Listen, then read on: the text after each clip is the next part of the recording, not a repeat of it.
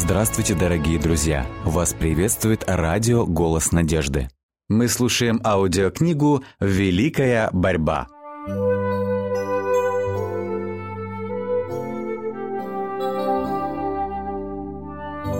Глава 26.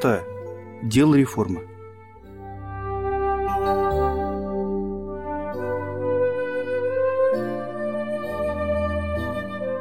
Исаия предсказал, что в последние дни люди вернутся к празднованию субботы. Так говорит Господь. Сохраняйте суд и делайте правду, ибо близко спасение мое и откровение правды моей.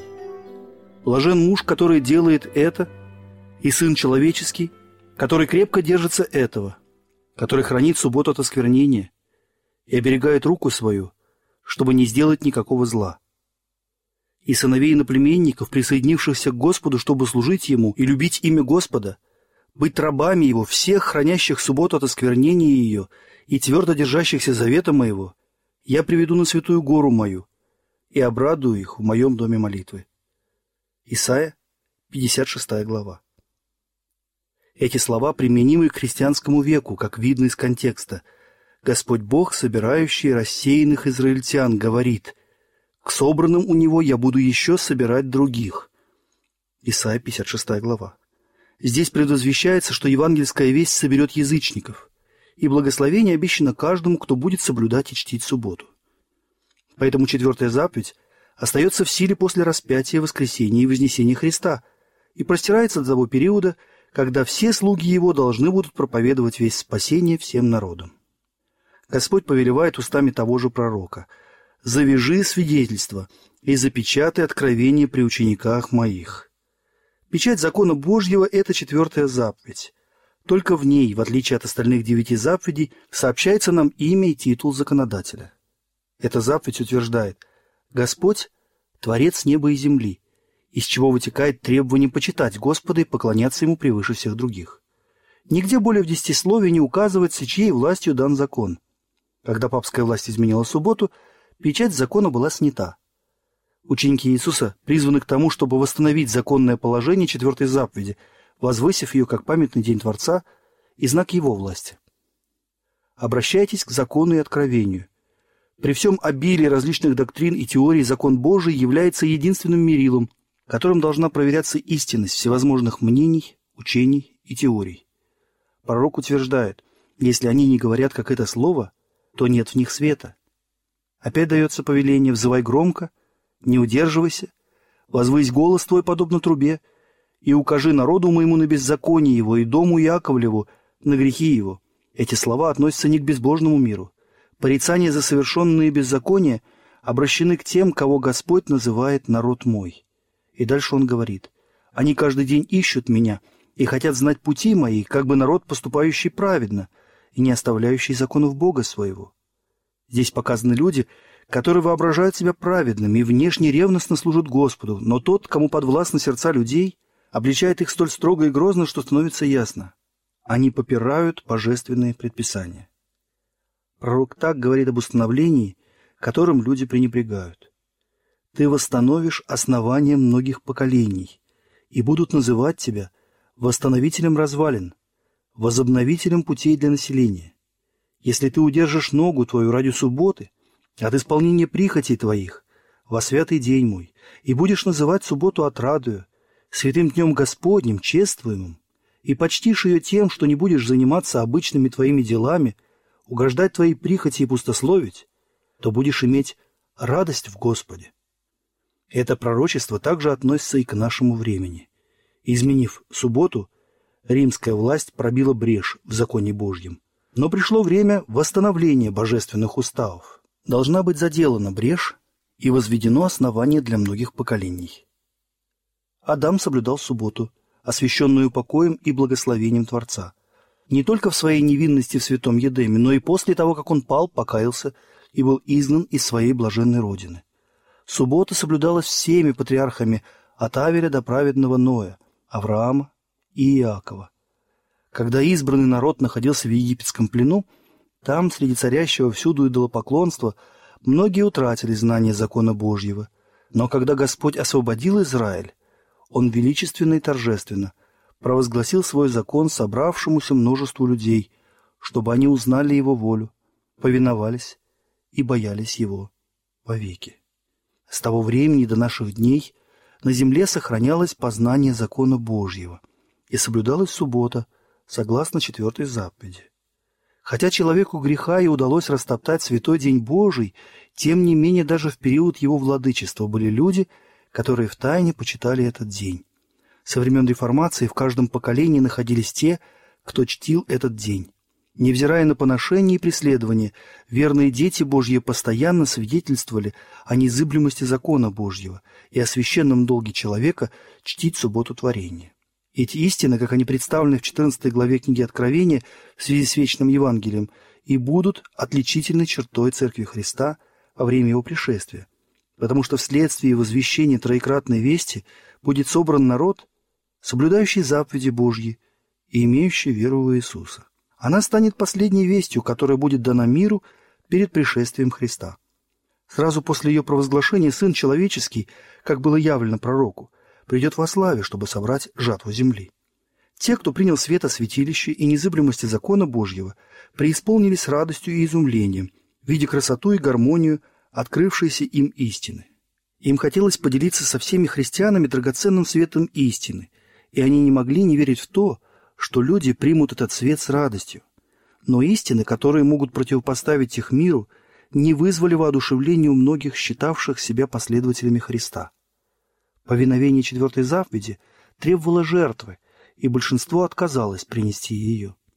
Когда были изложены требования четвертой заповеди, многие стали рассуждать как мирские люди. Они говорили, мы всегда соблюдали воскресенье, как это делали наши отцы, и многие добрые, благочестивые мужи, которые тоже соблюдали этот день и умерли праведными.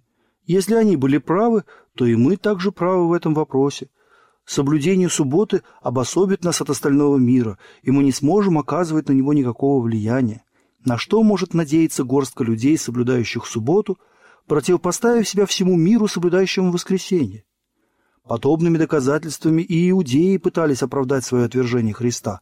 Их отцы приносили Богу жертвы, которые Господь принимал. Почему же их дети не смогут получить спасение, идя тем же путем? Точно так же во времена Лютера паписты утверждали, что поскольку истинные христиане умирали, будучи католиками, то, следовательно, эта религия ведет к спасению. Такая логика становится серьезным препятствием для развития религиозной жизни и веры. Многие утверждали, что соблюдение воскресного дня – устоявшаяся доктрина и обычай, широко распространенный в церкви на протяжении многих столетий. Эти доказательства были опровергнуты тем, что суббота и ее празднование еще более древний и распространенный обычай, такой же древний, как наш мир, и он освящен Богом и ангелами. Когда при пении утренних звезд и ликовании сынов Божьих было заложено основание земли, тогда была основана и суббота. Вот почему субботу нужно почитать, она учреждена не властью человека и покоится не на преданиях людей. Она основана ветхим днями, и его вечное слово повелевает соблюдать этот день.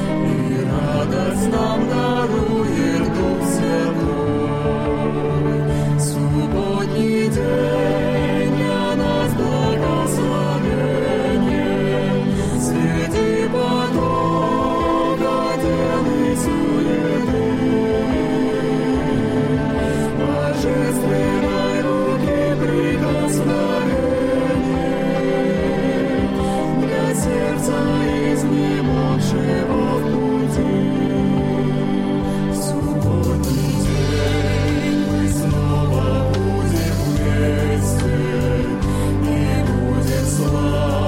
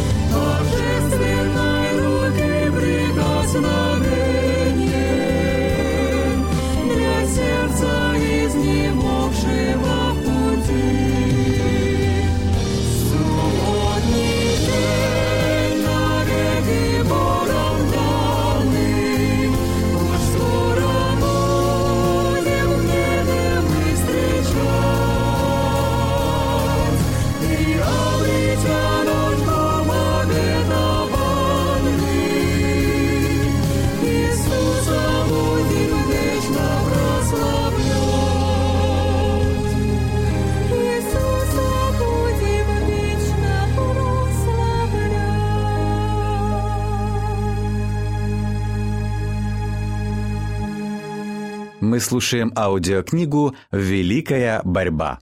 Когда народ обратил внимание на то, что суббота изменена, служители популярных церквей стали извращать Слово Божье, толкуя его так, чтобы усыпить пробудившееся сознание людей.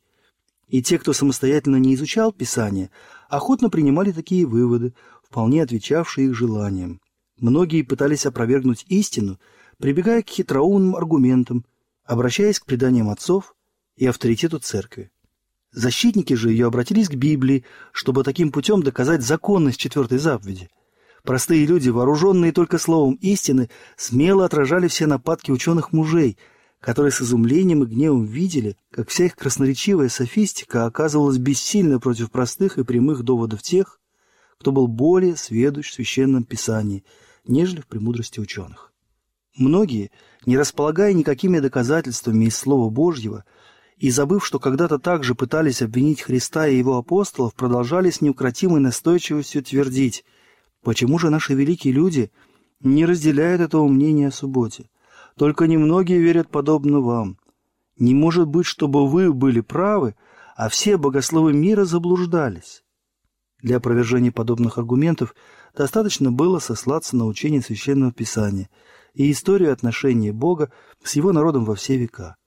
Господь действует через тех, кто слышит Его и повинуется Ему, кто в нужный момент может высказать самые нелицеприятные истины и не побоится обличать распространенные грехи. Чтобы произвести надлежащую реформу, Господь весьма редко избирает ученых и высокопоставленных людей, потому что такие люди чрезмерно доверяют своим символам веры, теориям и богословским построениям и не испытывают потребности учиться у Бога. Только тот, кто тесно связан с источником мудрости, в состоянии понять и объяснить Писание. Иногда распространение истины доверяется людям совсем необразованным, не потому, что они малограмотны, но потому, что они не настолько самонадеянны, чтобы не учиться у Бога. Они получают образование в школе Христа и становятся великими благодаря смирению и послушанию. Доверяя им знанию своей истины, Бог оказывает им такую честь, по сравнению с которой меркнут все земные почести и человеческое величие. Большинство адвентистов отвергли истины относительно святилища и закона Божьего. Многие также отреклись и от адвентистского движения, приняв нездравые и противоречивые взгляды на пророчество, относящиеся к нему. Некоторые впали в заблуждение, увлекшись вычислением точного времени пришествия Христа. Свет, который ныне осветил вопрос о святилище, должен был бы показать им, что ни один пророческий период не простирается до второго пришествия, что точное время этого пришествия не предсказано, но, отвернувшись от света, они продолжали вновь и вновь назначать сроки пришествия Господа и всякий раз испытывали горькое разочарование. Когда в Фессалоникийской церкви возобладали неправильные понятия о пришествии Христа, апостол Павел советовал тщательно проверить свои надежды и ожидания Словом Божьим. Он обратил внимание людей на соответствующие пророчества, указывающие на события, которые должны произойти перед пришествием Христа, и показал им, что они не имели основания ожидать его пришествия в те дни. «Да не обольстит вас никто никак», — так предостерегал он. Если бы они продолжали питать надежды, не основанные на священном писании, это неизменно привело бы их к неправильным действиям и под градом насмешек со стороны безбожников, который бы обрушился на них вследствие их разочарования, они оказались бы в опасности усомниться в истинах, необходимых для спасения. Наставление апостола фессалоникийцам – содержит в себе важный урок для живущих в последнее время. Многие адвентисты полагают, отсутствие веры в то, что Господь явится в такое-то время, свидетельствует об их нерадивости в деле приготовления. Но поскольку их пробуждающиеся надежды всякий раз терпят крах, их вера подвергается таким ударам, что они не в состоянии больше воспринимать великие истины пророчества. Определенное время суда, сообщенное в Первой Вести, указано по велению Господа. Точность вычисления пророческих периодов, на которых основывалась эта весть, и которые указывали, что 2300 дней закончится осенью 1844 года, не вызывает никакого сомнения. Неоднократные попытки определить новые даты начала и конца этих пророческих периодов и не выдерживающие критики доказательства, которые необходимы для подтверждения таких вычислений, не только отвращают людей от настоящей истины, но и вызывают скептическое отношение – ко всем попыткам объяснить пророчество. Чем чаще устанавливаются конкретные сроки второго пришествия, и чем шире они исповедуются, тем более это соответствует намерениям сатаны. Когда назначенное время проходит, Он возбуждает насмешки и презрение в адрес таких предсказателей, бросая тень на великое адвентистское движение 1843 и 44 годов. Те, кто упорствует в своем заблуждении, в конце концов вычислят такую дату пришествия, которая отнесет это событие в самое далекое будущее. Тогда они впадут в состояние обманчивой беспечности, и многие останутся в этом обмане до тех пор, пока не будет уже слишком поздно что-то исправить. История Древнего Израиля является поразительной иллюстрацией испытаний, выпавших на долю адвентистской церкви. Бог направлял свой народ в адвентистском движении так же, как он вел сынов Израиля из Египта. Его вера также испытывалась великим разочарованием, как и вера евреев у Красного моря. Если бы они продолжали доверять могущественной деснице Иеговы, направлявшей их в прошлом, то увидели бы пути спасения, предложенные Господом. Если бы те, кто участвовал в движении 1844 года, приняли весть третьего ангела и возвестили бы ее в силе Святого Духа, Господь совершил бы через них величайшие дела. На землю были бы излиты целые потоки света. Давно бы жители земли получили предостережение. Последний этап работы был бы завершен, и Христос пришел бы для искупления своего народа. Воля Божья состояла не в том, чтобы Израиль сорок лет скитался по пустыне. Он был намерен прямо вести их в ханаанскую землю, чтобы там они жили праведно и счастливо. Но они не могли войти за неверие.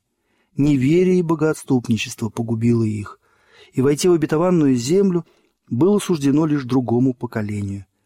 Подобным же образом не по воле Божьей откладывается пришествие Христа, и верующие так долго остаются в этом мире греха и скорби. Их разделило с Богом неверие. Так они отказались исполнить возложенную на них задачу. Поднялись другие, чтобы возгласить эту весть. Сострадая этому миру, Иисус откладывает свое пришествие, чтобы дать грешнику возможность услышать предостережение и найти в нем убежище, прежде чем гнев Божий начнет изливаться на землю. Сегодня, как и в прошлом, проповедь истины, порицающая грехи и заблуждения своего времени – вызывает сопротивление. Всякое делающее злое ненавидит свет и не идет к свету, чтобы не обличились дела его. Многие, видя, что они не в состоянии обосновать свои взгляды священным писанием, решают отстаивать их любой ценой и в злобе обрушиваются на тех, кто защищает непопулярную истину, искажая их характер и мотивы. Во все века проявляется этот дух. Пророк Илья был обвинен в том, что он смущает Израиля, и Иеремия в предательстве, а апостол Павел в осквернении храма. Из тех дней, вплоть до настоящего времени, верные истине мужи объявляются заговорщиками, еретиками и раскольниками. И многие люди, вера которых слишком слаба, чтобы принять вернейшее пророческое слово, с безоглядным доверием воспримут всякие обвинения тех, кто осмеливается порицать грехи современного общества. Такая тенденция будет все нарастать. И Библия прямо говорит о том, что наступает время, когда государственные законы будут настолько противоречить закону Божьему, что тот, кто следует всем божественным установлениям, будет считаться возмутителем спокойствия, достойным порицания и наказания. Так в чем же заключается долг вестника истины? Должен ли он отказаться от проповеди истины, так как зачастую это только раздражает людей, и они все равно не принимают ее? Нет, он, как и первые реформаторы, не должен прекращать свидетельствовать о Слове Божьем только по той причине, что это вызывает сопротивление. Исповедание веры святыми мучениками вошло в историю для блага грядущих поколений. Примеры святости и непоколебимой твердости живы в наши дни и вселяют мужество в сердца тех, кто призван сегодня свидетельствовать о Боге. Они приняли благодать и истину не только для себя, но чтобы через них всю землю озарил свет богопознания. Дал ли Бог свет своим слугам в этом поколении? Да, и они должны светить всему миру. В древности Господь предрек одному из пророков, который говорил от его имени. «А дом Израилев не захочет слушать тебя, ибо они не хотят слушать меня». Тем не менее он сказал, «И говори им слова мои, будут ли они слушать или не будут, ибо они упрямы». И Иезекииль 3 глава и 2 глава. И в наше время Бог обращается к своим слугам со словами «Возвысь голос твой, подобно трубе, и укажи народу моему на беззаконие его и дому Яковлеву, на грехи его. Каждый, кто принял свет истины, несет на себе, сообразно имеющимся возможностям, ту же грозную и страшную ответственность, как и пророк Израиля, которому обращено Слово Божье. И тебя, Сын Человеческий, «Я поставил стражем дому Израилеву, и ты будешь слышать из уст моих слова и вразумлять их от меня. Когда я скажу беззаконнику, беззаконник ты смертью умрешь, а ты не будешь ничего говорить, чтобы предостеречь беззаконника от пути его, то беззаконник тот умрет за грех свой, но кровь его взыщу от руки твоей. Многим мешает принять и распространять истину то, что это связано с неудобством, им не хочется терпеть поношение. Вот единственный аргумент против истины, который ее защитники никогда не смогут опровергнуть. Но это никогда не удержит истинных последователей Христа. Они не ждут, пока истина станет общепризнанной. Сознавая свой долг, они добровольно берут крест и считают, как и апостол Павел, что кратковременное легкое страдание наше производит в безмерном преизбытке вечную славу, и вместе с пророком древности они считают поношение Христова большим для себя богатством, нежели египетские сокровища. Лишь те, кто в глубине души привержены миру, будут, независимо от своего вероисповедания, исходить в религиозных вопросах из политических соображений, а не из принципов. Нам следует избирать правду ради самой правды, а последствия предоставить Богу. Великими преобразованиями мир обязан принципиальным, верующим и мужественным людям. Такие люди осуществляют реформу и в наши дни. Так говорит Господь. Послушайте меня, знающий правду. Народ, у которого в сердце закон мой. Не бойтесь поношения от людей и злословия их, не страшитесь. Ибо как одежду съест их моль, и как волну съест их червь, а правда моя прибудет вовек, и спасение мое роды родов. Исайя, 51 глава, стих 7 и 8.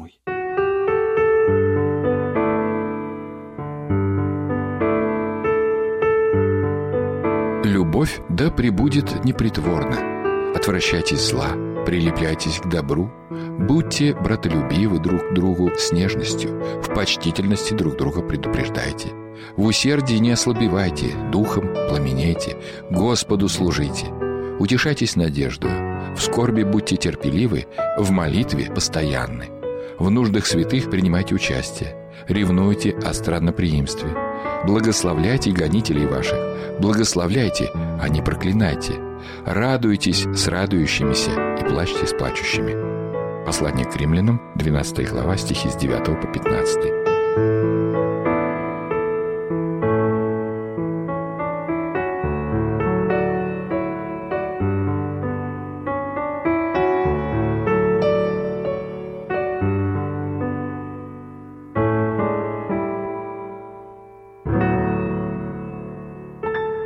Дорогие друзья, вы можете оставить свои сообщения через WhatsApp и Viber по номеру плюс 7 915 688 7601 или позвонить нам на бесплатную линию, которая работает на территории Российской Федерации. Номер 8 800 100 ровно 1844. 8 800 100 ровно 1844.